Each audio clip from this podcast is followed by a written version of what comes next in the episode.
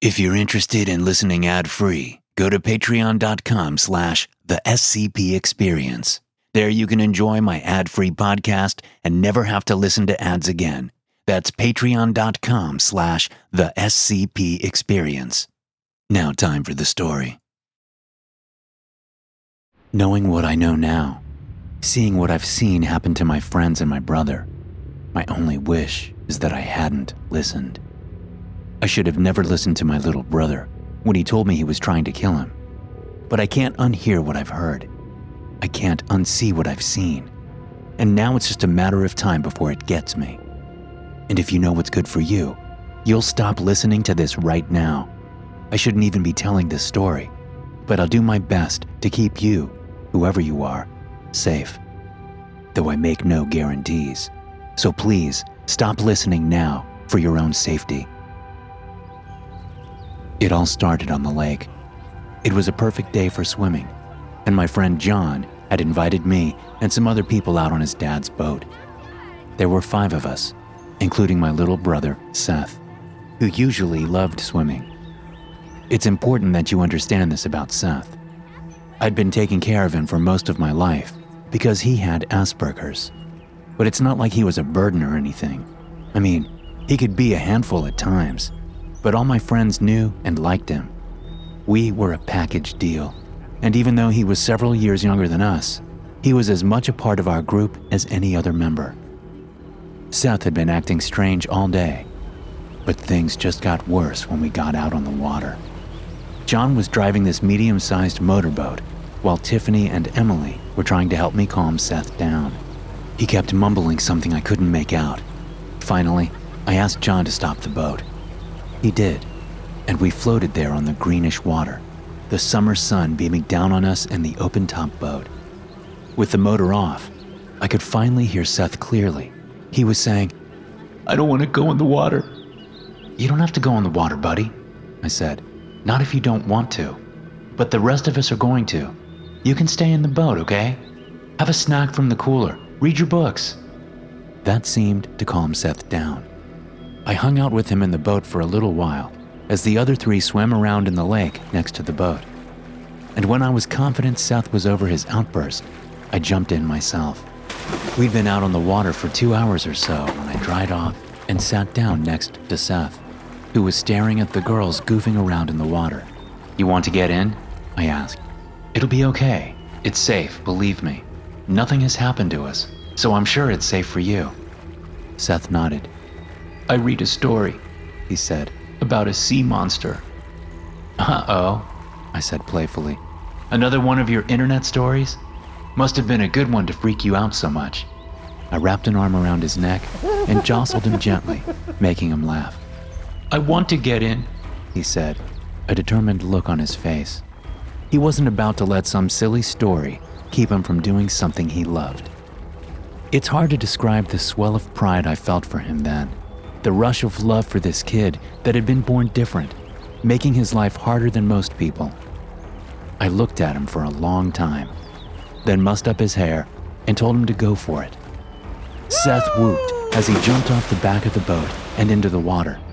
I watched him from where I sat. John and the girls cheered him on when he popped back up to the surface. I was glad he was having fun. Then he disappeared under the murky surface of the water as if sucked under by some incredible force. I shot up from my seat, looking at the area of bubbling water where he'd just been. What happened? I don't know, John said. I looked frantically around, calling out my brother's name, even though he was clearly still under the water somewhere. Deciding to dive in after him, I stepped over onto the back of the boat. Just as I was about to jump, a splashing sound from the front of the boat caught my attention. I spun around to see Seth, coughing and splashing beyond the bow of the boat. Help! He called out. I moved to the front of the boat and jumped in the water. John helped me get Seth in. He had a couple of cuts on his legs, but they weren't too deep. They wouldn't need stitches. What happened? I asked him. John and the girls were standing around in the boat, waiting for an answer just as I was. Seth shook his head. I want to go home, he said. Okay, buddy, Let's go home. I invited everyone back to our little house in town to watch a movie and hang out. Once we put John's dad's boat back in its slip, that's where we headed. We all carpooled in my SUV. On the ride back, Seth told us that he'd been pulled under the water by the creature from his story. He said that he'd come to the surface again, but not in the lake. He'd been in a vast, gray ocean. And then he described the creature to us, claiming that it was stalking him, trying to kill him. Right when the creature leaped out of the ocean to close its jaws around him, he ducked under to try to escape. And when he came to the surface again, he was back in the lake. I can't tell you we believed what he said, but we were all silent after he finished the story. We'd all seen something we couldn't explain. There was no way Seth could have pulled himself under the water so quickly. It just wasn't possible. But then again, neither was being magically transported to and from an ocean with a giant sea creature that, well, I shouldn't say anymore. I don't want you to experience what came next. I don't wish it on anyone. The mood lightened when we got back to the house that Seth and I shared. We started snacking, and I put on a movie in the background. Pretty soon, Seth came up to me and beckoned me away from the others. He whispered in my ear, I want to take a bath. Can you help me? I looked at him. What do you mean? You take baths just fine all by yourself, Seth. I'm afraid the creature will get me. I want you to hold my hand while I wash off. I looked at him closely to see if he was pulling my leg. He was quite the joker when he wanted to be, but I could tell that he was dead serious. So I agreed. We went into the hallway bathroom, where he'd already drawn the bath. And something very strange happened when I stepped into that bathroom and looked at the water in the bathtub.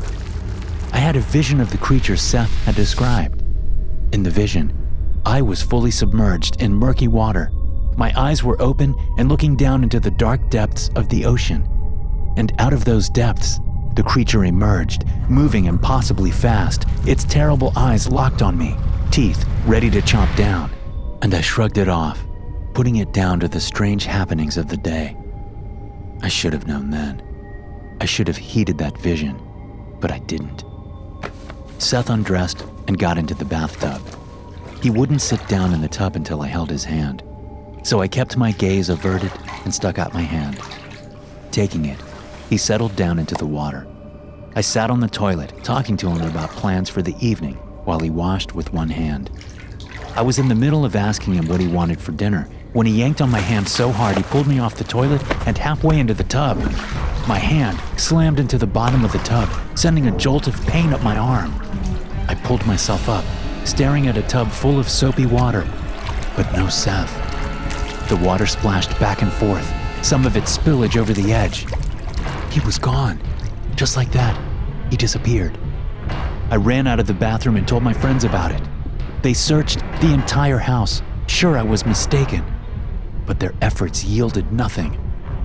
Meanwhile, I sat in the bathroom, staring at the water filled tub, willing Seth to return like he did at the lake. But he never did. I filed a police report, but the cops thought I was crazy. I think they even suspected that I did something to my brother. Two days passed while I did nothing but sit in my house, checking on the bathtub every 10 minutes, afraid to drain the water out of it. Then Tiffany called me and said that Jonathan was dead. How did he die? I asked her, already knowing the answer.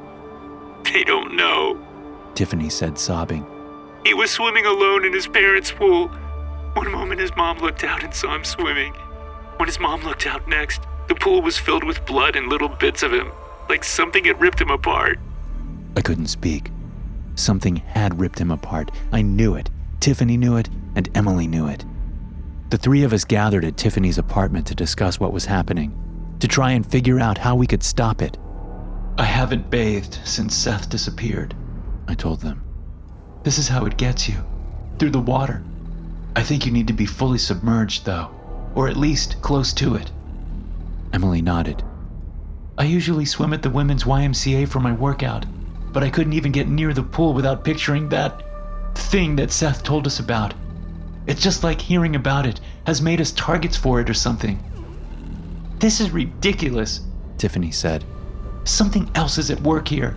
I don't know what, but something. There's no way just hearing about a creature can make it real. It's not possible. Then how do you explain it? Emily asked. I'd like to hear your explanation for Seth disappearing in a bathtub and John getting ripped apart in a residential pool. Tiffany just shook her head. We ate dinner at Tiffany's house around 7 and then sat around in the kitchen, trying and failing to talk about other things. Eventually, Tiffany got up to wash the dishes in the sink. She was bending over, hands in the soapy water, when she started screaming. Emily and I looked over just in time to see her sucked violently into the dishwater. Emily screamed and scrambled away, but I just sat there in a stupor. I'd been wrong about being fully submerged. This thing could get you anywhere, I realized. A glass of water wasn't safe. A puddle on the street could end my life. Maybe even being caught in a rainstorm would be enough. I don't know. All the rules are gone now. This creature stands in defiance of everything I thought I knew about reality. So that's why I'm making this recording, to alert others. I've kept from describing the creature because I think that's how it gets you. This all started after Seth described it to us on the way back from the lake, and whatever story he read on the internet must have described it.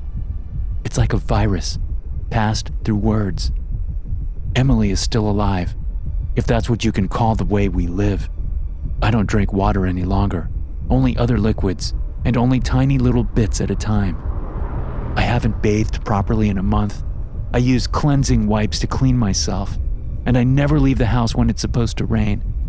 I've lost my job, and my money is quickly running out. But I don't know how to stop this thing. I should have never listened to my brother. I wish to God I hadn't. But I can't unhear what I've heard, and I can't unsee the visions of the creature in my mind. But the one thing I can do is warn you. So be careful what you read, and be careful what you hear, because it could kill you.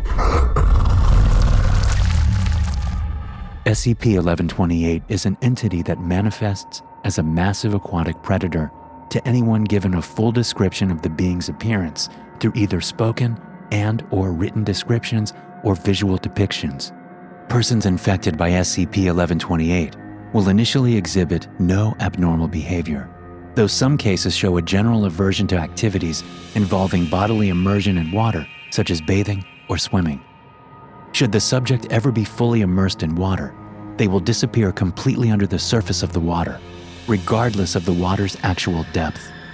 In some cases, subjects will reappear moments later in a panicked state and frantically try to leave the water, while in some other cases, the water will become polluted with blood and debris confirmed to be the remains of the subject. Subjects that have reappeared intact claim that they were transported to a vast ocean where they were pursued by SCP 1128.